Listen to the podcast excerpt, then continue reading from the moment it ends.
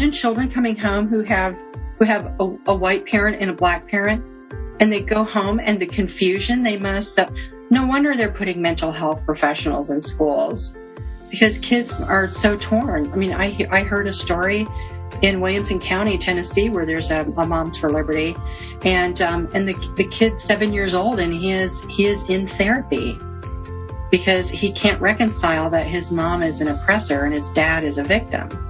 He's seven. Ready to live at the higher vibrations, where peace, love, joy, and good health are the daily standard? That's what this show is all about. Welcome to Vibe. And here's your host, Robin Openshaw. Hey everyone, it's Robin Openshaw. Welcome back to the Vibe Show. And today we're talking to AJ DePriest from Tennessee. Welcome, AJ. Thank you. Thanks, thanks so much. So you had a little segment on my friend Del Bigtree's show, and I got to it at the end, and I was like, whoa, what did she just say? And I listened to it a second time and I listened to it a third time. And I told my assistant, you need to find this AJ DePriest in Tennessee. I, I have this feeling that everywhere in America right now, especially most of the legislatures are in session right now, that everybody is being blanketed in paper and that these these bills that pass the federal government are like 500 pages long, which is mm-hmm. the, the thickness of like a ream of paper that you guys buy that are yeah. is literally three inches thick. And before we get into what this thing is that you read and these mind blowing conclusions that you've come to that would explain why people all over America are like going to their school board meetings and getting absolutely nowhere and being like, are zombies running the place? Let's just go to what what's your background and how'd you get into this and how'd you end up reading like you must have had to read just hundreds and hundreds of pages to come up with some of these things well, that nobody else knows. well, luckily it wasn't just me. Um, Tennessee Liberty Network has 28 people in it, and I think a year ago we had 23 or 24 people. But um, we started early. Um, we started researching the CARES Act, which is another behemoth of a boat anchor, and um, we started just looking in into all of the funding coming into Tennessee. We were mostly just curious about how the CARES Act money was going to affect just Tennessee. And we didn't find anything really horrific regarding schools, but then it was early. It was, it was January and February of last year. Um, we found some pretty disturbing things connecting the CARES Act to what was going on in hospitals and what continues to go on in hospitals. But by, by March, when the ARP Act was signed on the 11th of March, we immediately started looking into what's in the ARP Act. A- ARP, American Rescue Plan Act, yeah. right? Yeah. And, and I should say that, you know, if you're listening to this and you're like, well, I don't live in Tennessee, this, this is happening everywhere. Yes. Yeah. We were just looking at how it would affect Tennessee, but when what we discovered not only affects Tennessee, but every state, every school district, every school, every child in school.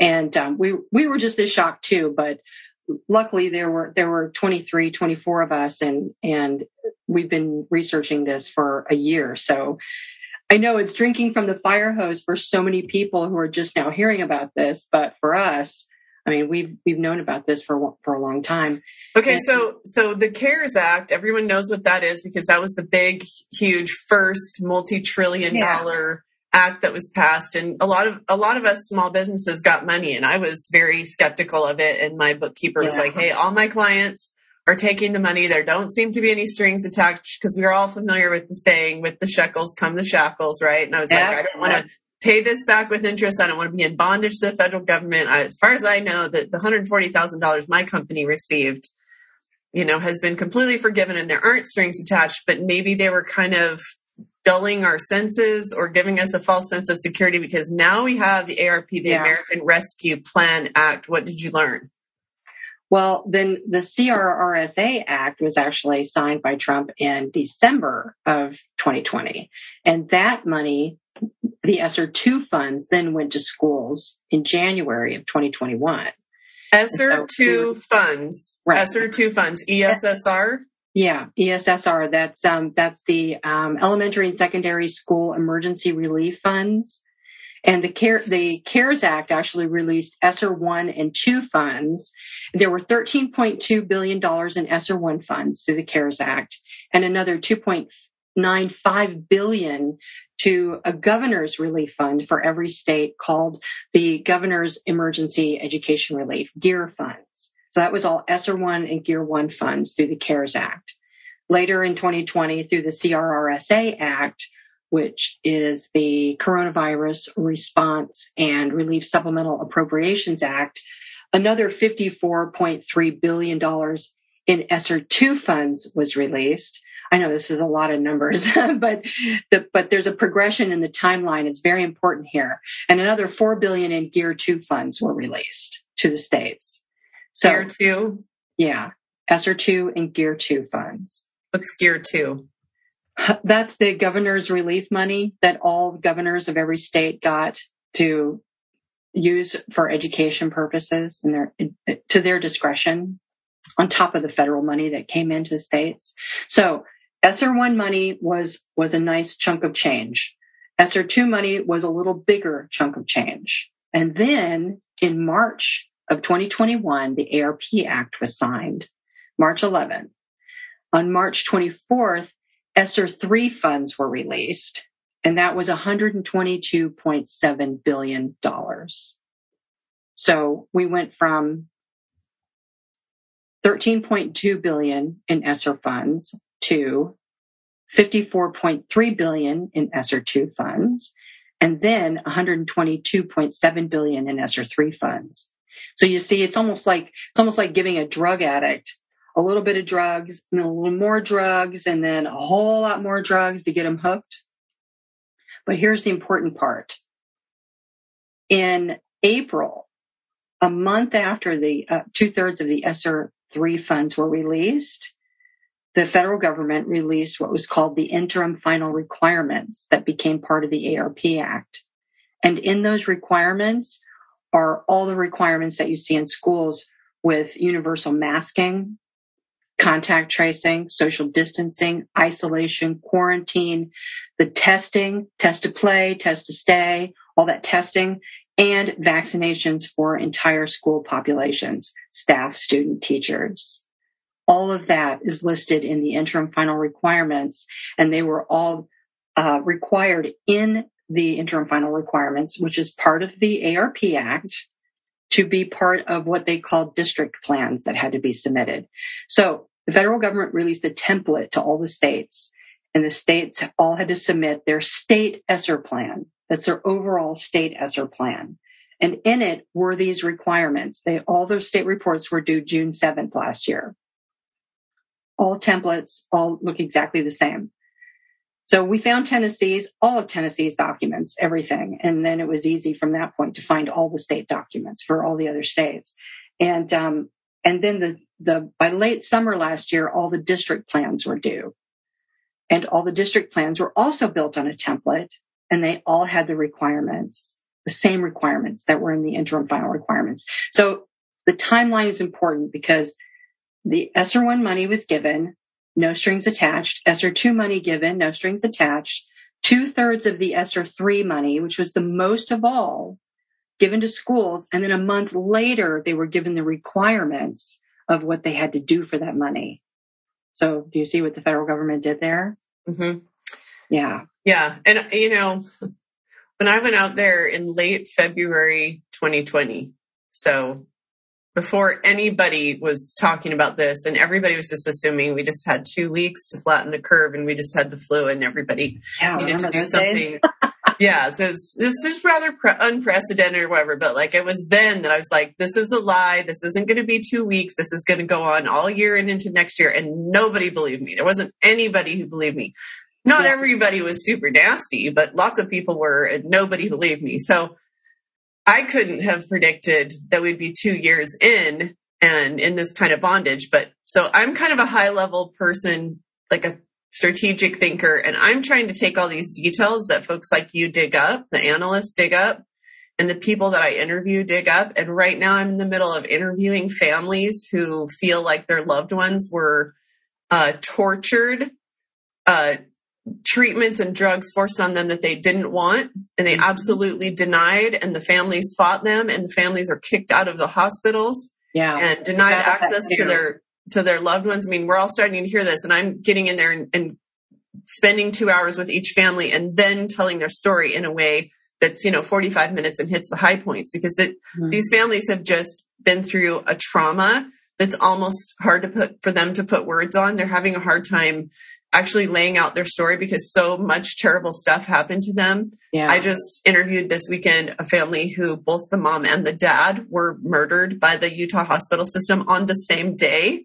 yeah. And so this is the kind of stuff we're dealing with. But on the high level, what I'm seeing is that they they fully are taking the dollar down and destroying the dollar at the same time that they use the dollar because most of the little ants who got the anthill kicked over don't realize that they're also trying to destroy the dollar. They're using dollars and flooding the whole entire system with gangster amounts of money yeah. to get schools completely subverted and Right. controlled, to get hospitals and the whole medical system completely subverted and controlled, they to get all the small businesses to be quiet while they destroyed us, hmm pulled the rug out from under us. So they got everybody all teed up in total in total debt, in total bondage, and they got the schools to take a whole bunch of money and then find out what they were on the hook for. And you just said what that is. So tell us tell us more about what you're seeing because you're seeing you know these videos these heart-wrenching videos of parents going to the schools Yeah. and saying let our children out of bondage and all these people on the stage who are elected on the school board just sit there and stare at them Yeah. and do nothing never Yeah. vote for the parents so tell us tell us what you've put together that would explain that Well, starting in about March or April of last year, right about the time the interim final requirements came out, we were watching a lot of school board meetings online just throughout the state of Tennessee to find out what was going on in schools. And um, this, this bizarre behavior, you know, parents crying, begging them to unmask their kids. They're dropping just reams of studies on how masks don't work.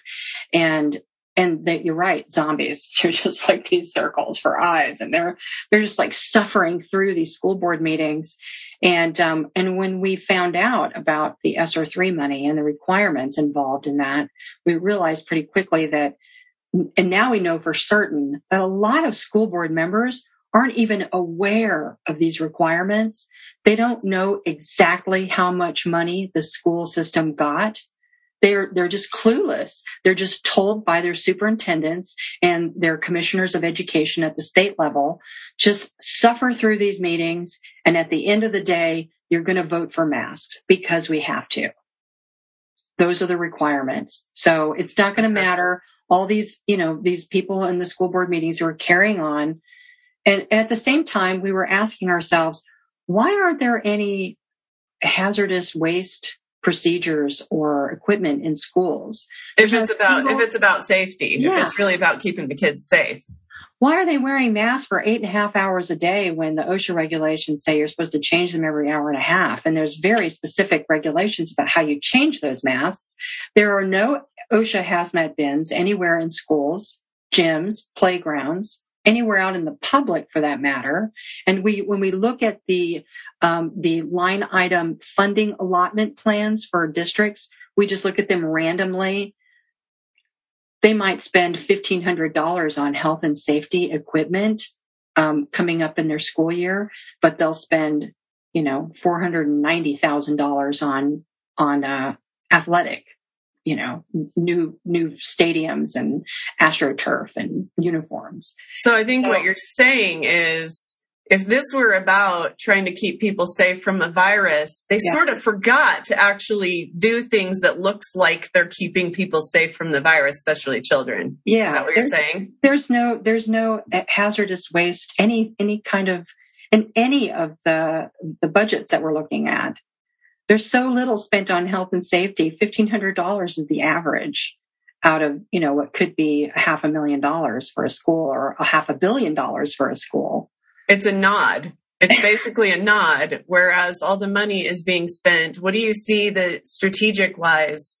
What are they trying to accomplish here with the schools? I mean, it just looks like more of the Marxist takedown so they can be in complete control of this upcoming generation.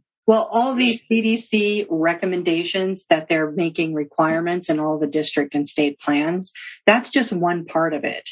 Masking kids, isolating, quarantine, the, the constant testing, it, it puts the children in schools in a constant state of fear.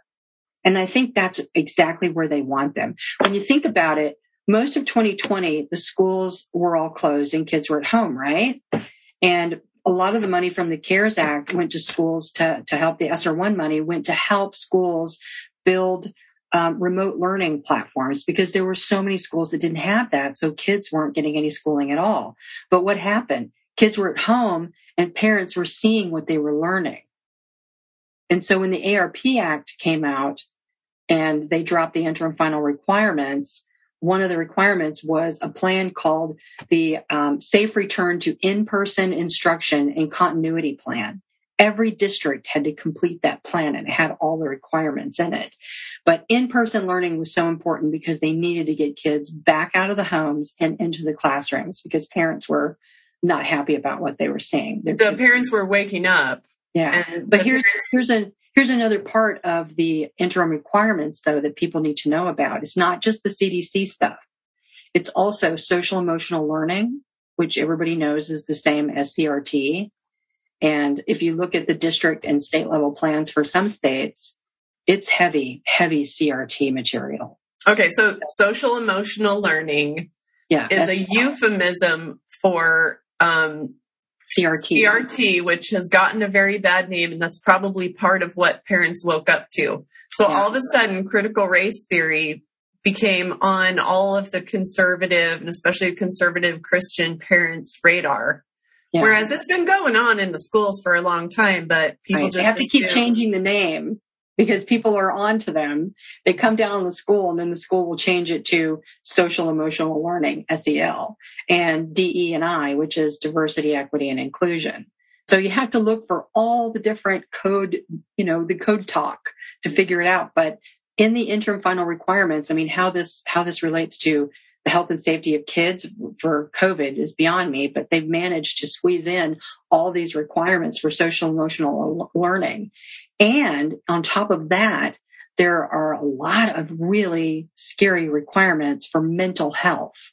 And if you look at a lot of district plans and their funding allotments, they've, they've hired hundreds of mental health workers, uh, counselors, um, m- enough to throw up a red flag for us as researchers to say, why does this school district want to hire 200, you know, counselors and mental health workers? Well, and as, that? as a former mental health worker myself, you know, as a psychologist 25 years ago, we were treating kids for gender identity disorder and gender dysphoria, which were actual diagnoses in the DSM-4 manual. And now, if you're the, have the exact same job and had the same training I did, which was actually very, very super liberal training, and I had to sort of deprogram myself over the course of years because all social workers and psychologists are all deep, deep in that kind of training. And so they're going to love the whole inclusion and equity. The languaging sounds really nice, you know, and they yeah. kind of keep you trapped in this in this idea that we all have to fight this injustice, even though it's completely ludicrous. And you and I both grew up in very multicultural circuit. You almost can't not grow up in multicultural circumstances. Yeah. It's never been okay in my lifetime to be racist. I remember my grandfather yeah. who fought, you know, in World War II would say words and we would just gasp and we was like, grandpa, you can't say things like that. But like, yeah. our, like racism is just, it's like, it went away a long time ago, but they're, yeah. they're like reviving it. And, and I just wonder, um, they seem to be really empowering the mental health professionals because the mental health professionals can now not question, for instance, if someone wants to experiment with changing genders. Yeah. I mean, you real do you know that that that mental health professionals cannot question about it. Yeah, and they don't have to talk to parents about it. They have the counselors at the school, and those are they they basically are the proxies for mom and dad. And so a lot of parents don't even know that you know that their kids are in counseling at schools, and I think they want it that way.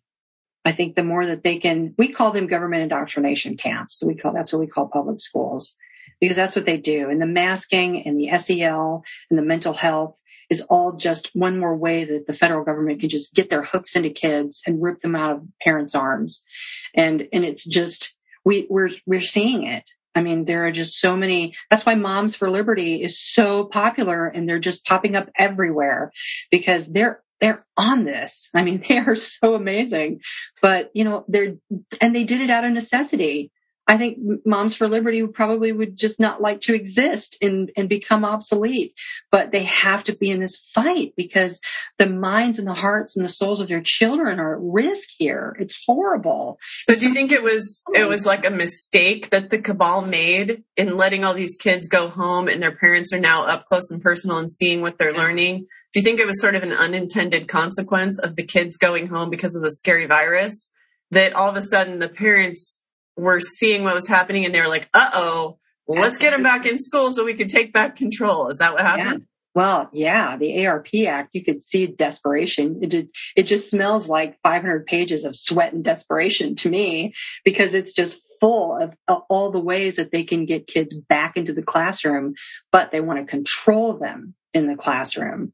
You know, all the, the big you know, plastic shields and the masks and they're just robbing them of their identities. And then they go home and the kids hate their parents because of what they're learning in school. It, I think it's designed that way. But yeah, the ARP Act was a, was such a departure from the two acts that Trump signed in 2020. Such a departure. Well, the interim final requirements is the big thing. They snuck those in after they just got all these schools addicted. And I should mention that the CDC actually released a report in December of 2020 that said every school in the United States could safely reopen for $25 billion. $25 billion was all it would take. And yet the federal government piled 120, almost 125 billion dollars onto schools. That was overkill. And that, I mean, if they would have given just less than that, a little bit less, it might not have thrown up so many red flags for us to keep digging on what really happened. But the fact that they gave them so much money was just, I mean, who could sit by and just watch that money pour into states and not question what do, what do they want for that money? I think you said that there's somewhere around half a billion dollars that each school district was given. I mean, that's an insane amount of money, and it did it didn't go to textbooks, did it? No, um, no. It's going to. You can look at the funding plan for every district, and the great news about the ARP Act is that it clearly states that everything must be publicly available on the school district websites and it has to be available to parents and stakeholders.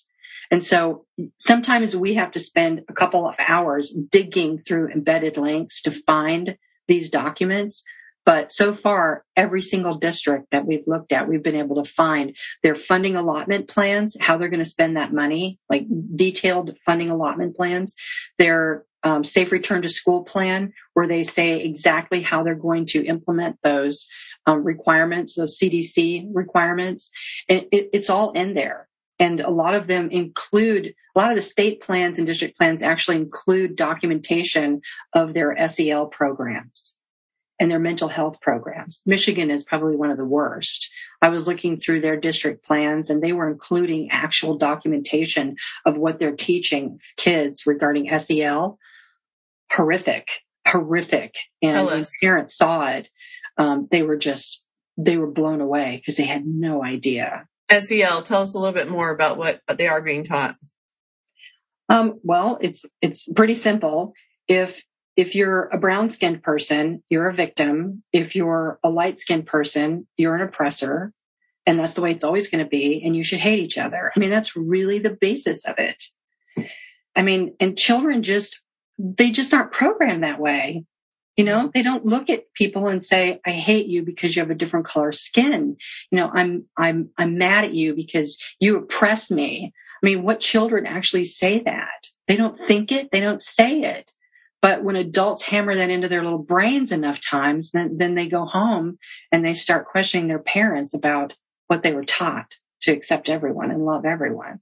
Yeah, and here we I, I don't know any racists either. It's just insane to think that they're teaching kids this. Yeah, I mean, than, you know, we're, we're a country that elected a black president twice. And it was mostly white people who elected him. And it like, I don't know about you, but I'm pretty sure I can speak for you too, that we grew up in schools where if you want to be a social outcast, then say something racist because yeah. it's not been okay for the last 55 years of my life. I know. I grew up in a military family and we moved every three years. And I can't even imagine. We were, we were, we were rainbow gangs. There were just so many of us of all different backgrounds, shapes and colors. And it never occurred to us that there was a difference between us. Yeah. I, in elementary school, my two best friends, one was, one was, uh, one was Japanese and one was black. And like, yeah. I don't, I didn't remember like thinking about that until I was an adult and, you know, yeah. and, but you know, like I dragged my husband into this conversation mostly so I can say, I'm going to talk about race and I get to say whatever I want because I'm married to a black man and I'm going to talk about this and how completely stupid this is and how we have been race blending for generations right. now and these programs are trying to take us back. They're trying to actually push people back to the plantation. And can you imagine? Want. Can you imagine children coming home who have who have a, a, white parent and a black parent, and they go home and the confusion they must have. No wonder they're putting mental health professionals in schools because kids are so torn. I mean, I I heard a story in Williamson County, Tennessee, where there's a, a Moms for Liberty, and um, and the the kid's seven years old, and he is he is in therapy because he can't reconcile that his mom is an oppressor and his dad is a victim. He's seven. Ugh. And, and he and he really just he shouldn't have to. No, it's horrible. And the fact that they put these requirements in there and, and, you know, a lot of school districts that we've seen their plans don't really include anything for, for SEL other than saying we will meet the social emotional learning needs of our students. And that's it. They just, they comply by just saying we're going to do, we're going to meet their needs. But a lot of the districts we saw actually provide examples of how they're going to do that. It's, it's awful. It's awful what seen. Yeah, they're they're bringing racism back. I mean, I remember in 2020 I did a I did a Facebook live with with my husband, and I was like, "All right, dig deep now. you're a you you're a black person adopted by white people, raised in one of the whitest places in America. Like, dig deep for me here. Can you think of an example of being discriminated against for your race?" And he was like. Yeah. He's like, there was this one thing that this kid said to me in fourth grade. So he said said an N word to me, and that's it. That's all he's got for 41 years. He's wow. got 41 years of can't think of any other times that anyone has been anything. But actually, if anything, everybody wants in Utah where it's so white. If anything, everybody wants to be friends with John. Like he's way cooler, than, way cooler than I am because everybody like needs a shield against being called racist because mm. it's it's this new thing, and we didn't have you and I didn't have to deal with it. We didn't grow up with this conversation around racism. No. We just hung out with all of our friends of all different races. Yeah, there was there was so many ethnicities when I was growing up. And I'm just heart. I'm, if I had kids in school right now, I don't know what I would do. I would be a wreck. I'd probably have PTSD over it because what parents have to deal with now is not what we had to deal with when our kids were in school. We have grandkids yeah. now who are in school and I just don't, I don't, I don't really know how our daughters are dealing with, or even if they are having to deal with these problems. I, I do think that, you know, and I've said this before, and I'm sorry for those of you who listen to every one of my episodes that you heard me say this once before, but I really don't know how to overemphasize this. I would have never guessed when my children were in elementary school how completely bought in on the agenda they are. Uh, I've watched them one by one fall for the LGBTQIA plus agenda. And like, I literally had a debate with my husband a couple months ago. He's like, there's no IA. And I'm like, yes, there is. Every couple years they stick a couple more letters in and, and transhuman is next. Watch yeah. and wait. It, yeah, I'm sure it is. I'm sure you're right about that. And, and I think that we, you know, if I had it to do over again, and my youngest brother and his wife did this, even though they both work, they pulled all four of their kids out of elementary school because they still have, you still have a lot of authority and you're still the primary uh, influence on your child in elementary school. Once your kids get into junior high and high school, like they're not, it's, they're tough to pull yeah. out of the school system because they just want to be with their friends. That's all they care right. about. And if you bring them home, they're just going to be mad at you. But you, your choices are about to be over after sixth grade. You guys, if you want to yeah. pull your kids out, pull them out now. Now, now you say, don't go to the school district and cry and beg them to take your kids out of masks. You no. say, do go to the school board meeting, but what? But confront them, take the evidence, stop giving them things that they don't care about. And you need to start at, look at the district plan. Every district plan has a superintendent's signature on it. The state plan has your commissioner of education signature on it, their date and signature when those things were, were submitted. Those are the belly buttons you push. But go to your school boards, take the evidence and tell them, we know that this is how much money we got for the school. And here is the set of requirements for this district that our superintendent submitted. And we're here to tell you that from this day forward, mass noncompliance and civil disobedience are going to be the things that we teach our kids at home. And they're not coming to school with masks anymore. They're, you're not testing them. You're not quarantining them. You're not isolating them. No more. It's over. It's over. Once there's one kid who takes a stand, I've seen some videos of like a, a kid and like all the other kids are like, yes, and they're right behind him. It takes that one. And I think a lot of parents have an opportunity here to coach their children to take a stand that's courageous that will serve them for the rest of their life because this battle isn't going anywhere.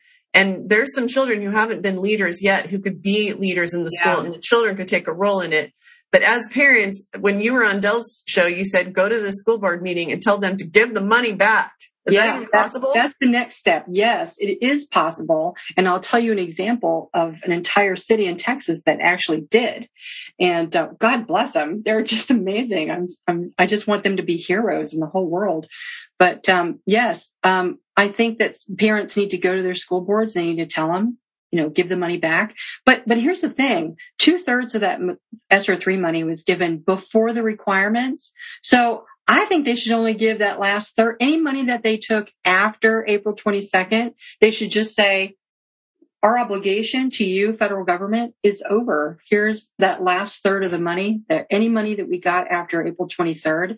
Everything else. Do you think it's unspent? Nothing you can do about it. What's do that? You think, do you think that money is unspent? Do you think it's still sitting there that, that right now, if people go to the school boards and they're probably going to have to educate the actual school board members because like yes. you said and, and that was my that's know. what i suspected is that the school board members actually don't know that's the thing with marxism Some of them do.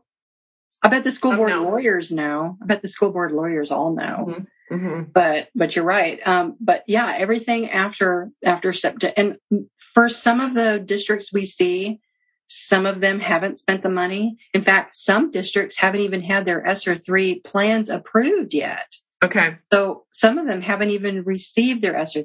Very few, I think, because the the federal government made sure in March last year that two thirds were released to the states and all the district plans were due by the end of summer last year. So if any were really, really tardy in getting their um, district plans in, I can see where their their district funds would be delayed. But yeah, but the next step though is for parents to go in a very large number to their superintendent and say, "Your name is on here. You're the one that we're coming to," and give them a chance to say, okay, you know what? We're going to give this money back and we're not going to do this anymore. All the, all the requirements are re- released. We're free from them. Give them a chance to do that. If they lie, like so many have, I've seen videos where people have confronted the superintendents and the superintendent says, we don't take that kind of funding and that's not tied to requirements. And then we say, oh, really? And then we send the group that, that's confronting them, the actual district that was signed and dated by the superintendent where it clearly says what they're going to do and the money that was given to them, the exact amount of money that was given to that district, then they can go to that superintendent and say, you know what? You have just broken a public trust by lying to us when you know good and well that this is what you did. Okay, where do, where does a parent who's in a school district find this information to take it to the school board? Well, we set up telegram groups for every state and we're putting all of the evidence, all the proof documents into each state. And, um, and most of the states are complete now. There's still a few that, that are not complete because there's some of the groups are so big. I mean, we've got so many parents in some of these groups and they have a bazillion questions, uh, rightly so. Um, so we're we're putting those in. But if they want to go to my um, my Telegram, it's just at AJ DePriest and tell me what state you're looking for. I'll give you the link and you can just join the, the state group. And if you look for almost all the documents are pinned and I've also marked them with big purple circles. So if you see uh, posts with big purple circles, those are, those are proof docs that you can use. We put the state plans in there. They're all signed by the commissioners of education for each state. We put in the approval letters from the Department of Education in DC. We put in all of the allocation tables for each district all of the um, the health and safety plans for each each district. And a lot of states were very efficient. It was just one spreadsheet. You open it, there's you find your district then the next column there's a link to the funding allotment plan and then in the next column there's the, the link to the health and safety plan. So they made it very efficient and very easy for us to find everything. Other we states have, it's simple. In utah we have two parents who are facing criminal charges that just totally trumped up. I think they're just making an example of them just so that all these law abiding conservative parents are scared and so they don't go to school board meetings. They did absolutely nothing wrong. Brittany Lindsay and Aaron Davidson, they've had these cases hanging over their heads, stressing them out for like a year now. I stand with them. I have donated money. If they need lawyers, I'm right here for them. I'll raise money for them beyond what I can provide. But I just want everybody who's hearing this to know that you have to decide if you're going to be afraid because of some trumped up charges of, of misusing public funds by misusing law enforcement for mm-hmm. law abiding parents who have a right to go to the school board and have their voices heard. Now you have more ammunition that yeah, those school boards took there. money. They took money to put your children in bondage. Everything from test to stay and test to play to masks. In Utah, the legislature just shut down mask mandates and Governor Cox, who's a total cabal co- governor, was sitting there holding millions of masks that he had just paid for with federal dollars that he was about to impose on all the schools. And he was like trapped because suddenly what he was supposed to do to answer to his cabal overlords, he couldn't do because of the legislature. So you guys, we can make a difference. Mm-hmm. Right? We just we just shut down a horrible law yesterday in the Utah legislature. This kind of stuff is happening all over the country. Right now, there's a bill being heard in multiple states that I know of. I don't know how to do the research to see if it's in all 50, but all these stories that I'm telling about these families whose uh, parents were murdered in the hospitals with treatments and drugs they did not want. In every single case, they told me they tell stories of their, and they cry when they tell me this, of their father with his legs and his arms flailing as he's literally being sedated and held down so they could force a mask on him that he said he didn't want. His children are sitting there saying he doesn't want it. They keep you out of the, the, the hospital room. They cannot possibly have two of you in there.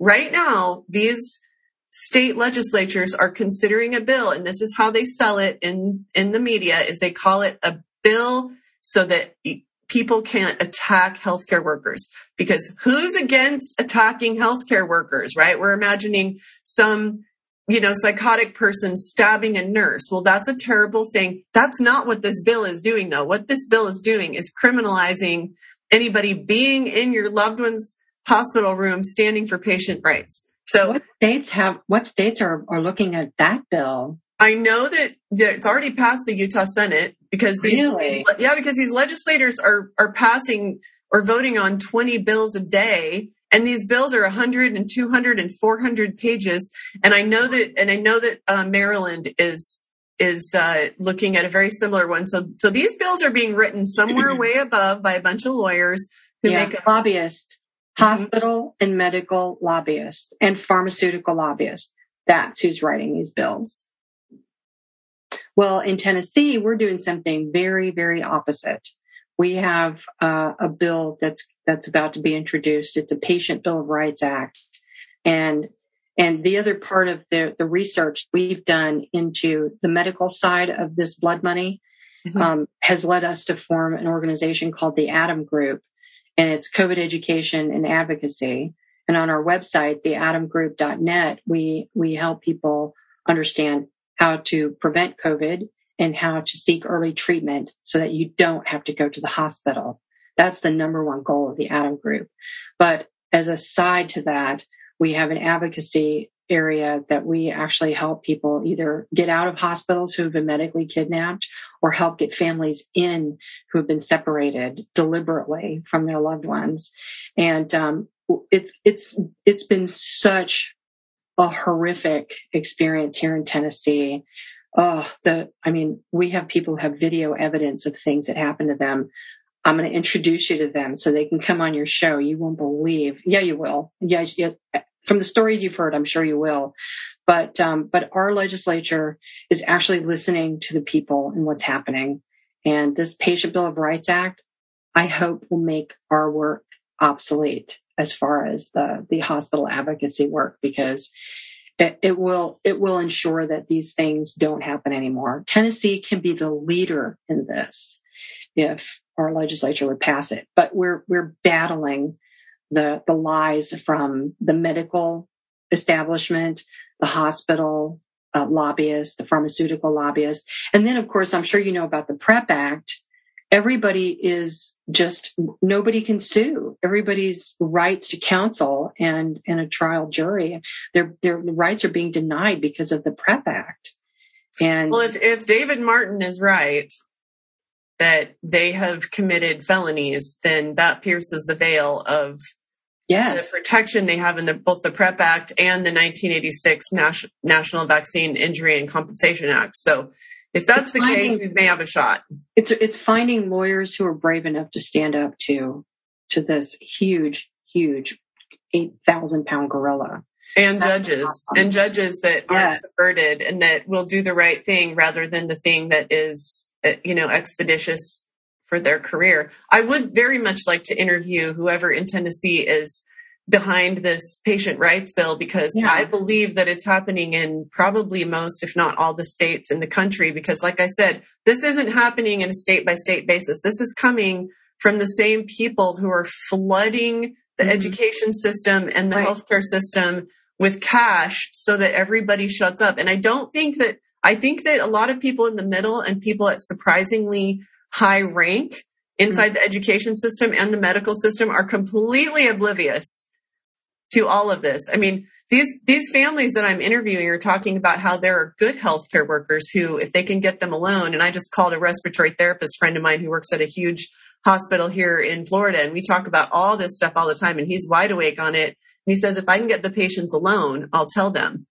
Yeah. What what we're really up against and how we try to fight for them, but they they're going to have to fight for themselves because we just lose our jobs if we're going to. Yeah, so there are plenty of healthcare workers who see it uh-huh. and who uh-huh. are doing what they can to do good medicine for the patient while they're there. But the problem is they too are up against these robotic zombies who seem to be planted there in the hospital with the express imperative of driving the agenda forward. They said, right. And, and, and I think that some of them, I'm, I'm still putting pieces together. I do not whatsoever know any of this. This is all theory based on a bunch of data points that I'm trying to put together by interviewing these families. But it appears to me that in 2021, they started installing patient advocates in the hospital and they're they're they're paid by the hospital. Yeah, they're not patient advocates, they're hospital advocates right, right. And and and this one family told me for patients. The first time they saw the patient advocate is the patient advocate came in to tell the family, we have a problem with your family.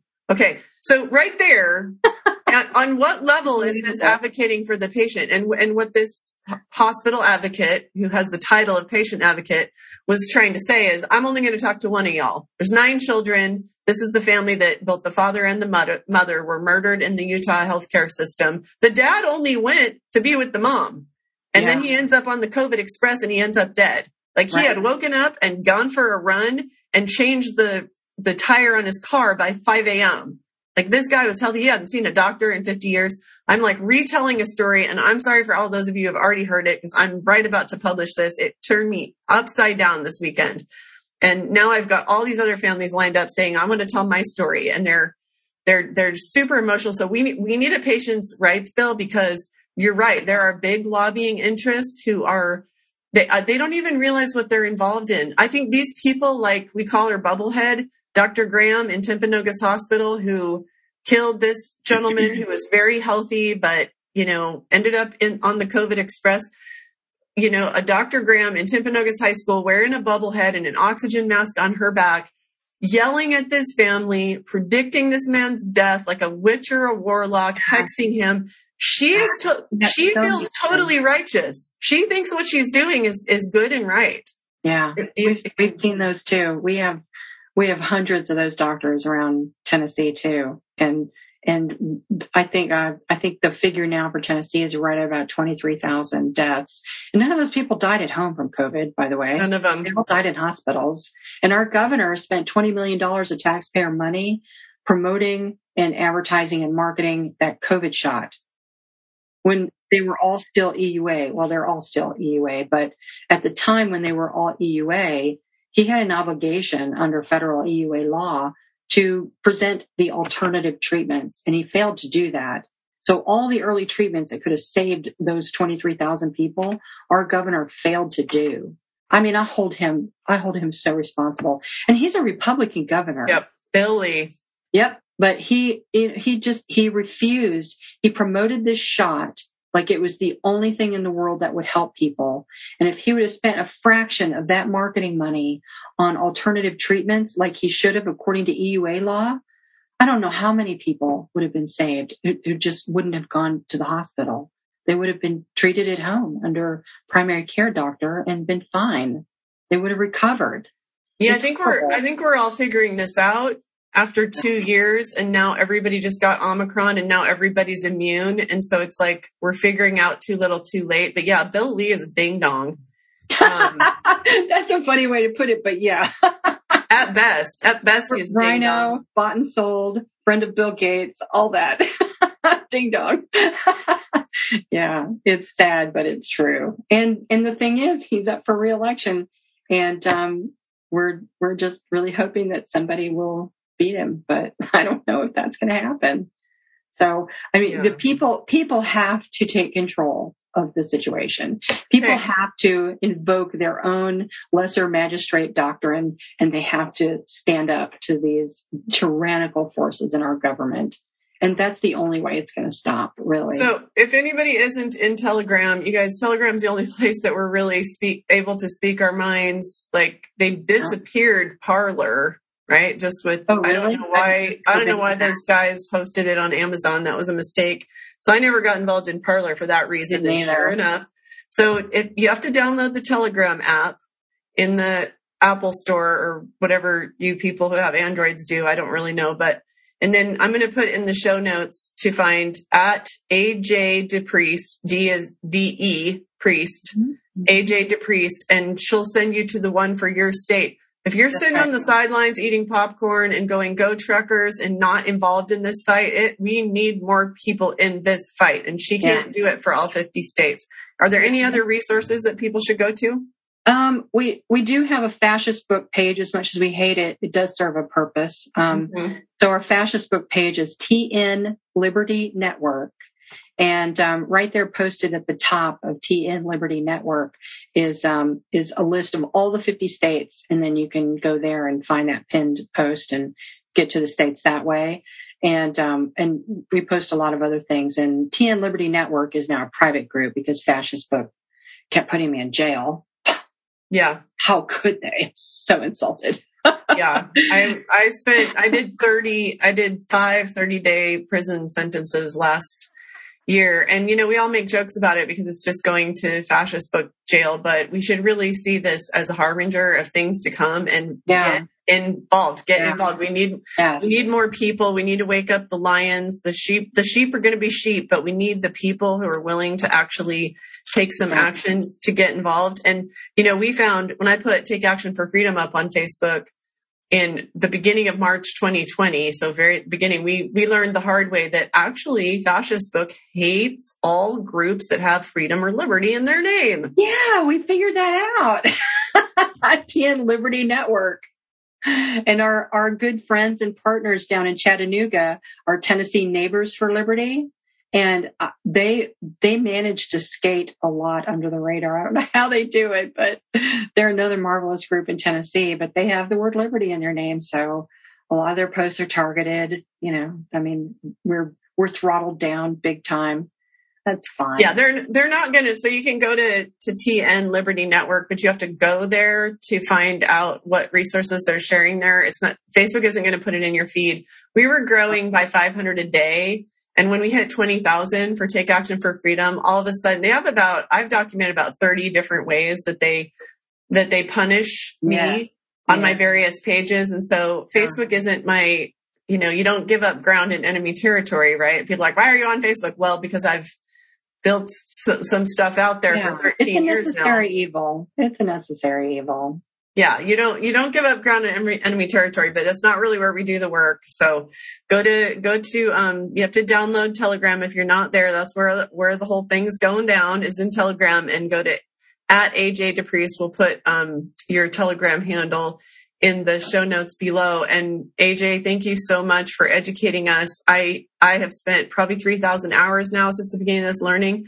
But listening to what you had to say was such a gift because you sat there and you read hundreds of pages to to figure out what's really Yeah. going on in our schools. We did. I mean, the, the Tennessee Liberty Network team is absolutely fearless and we don't take money from anyone. Nobody funds us. We're all volunteers.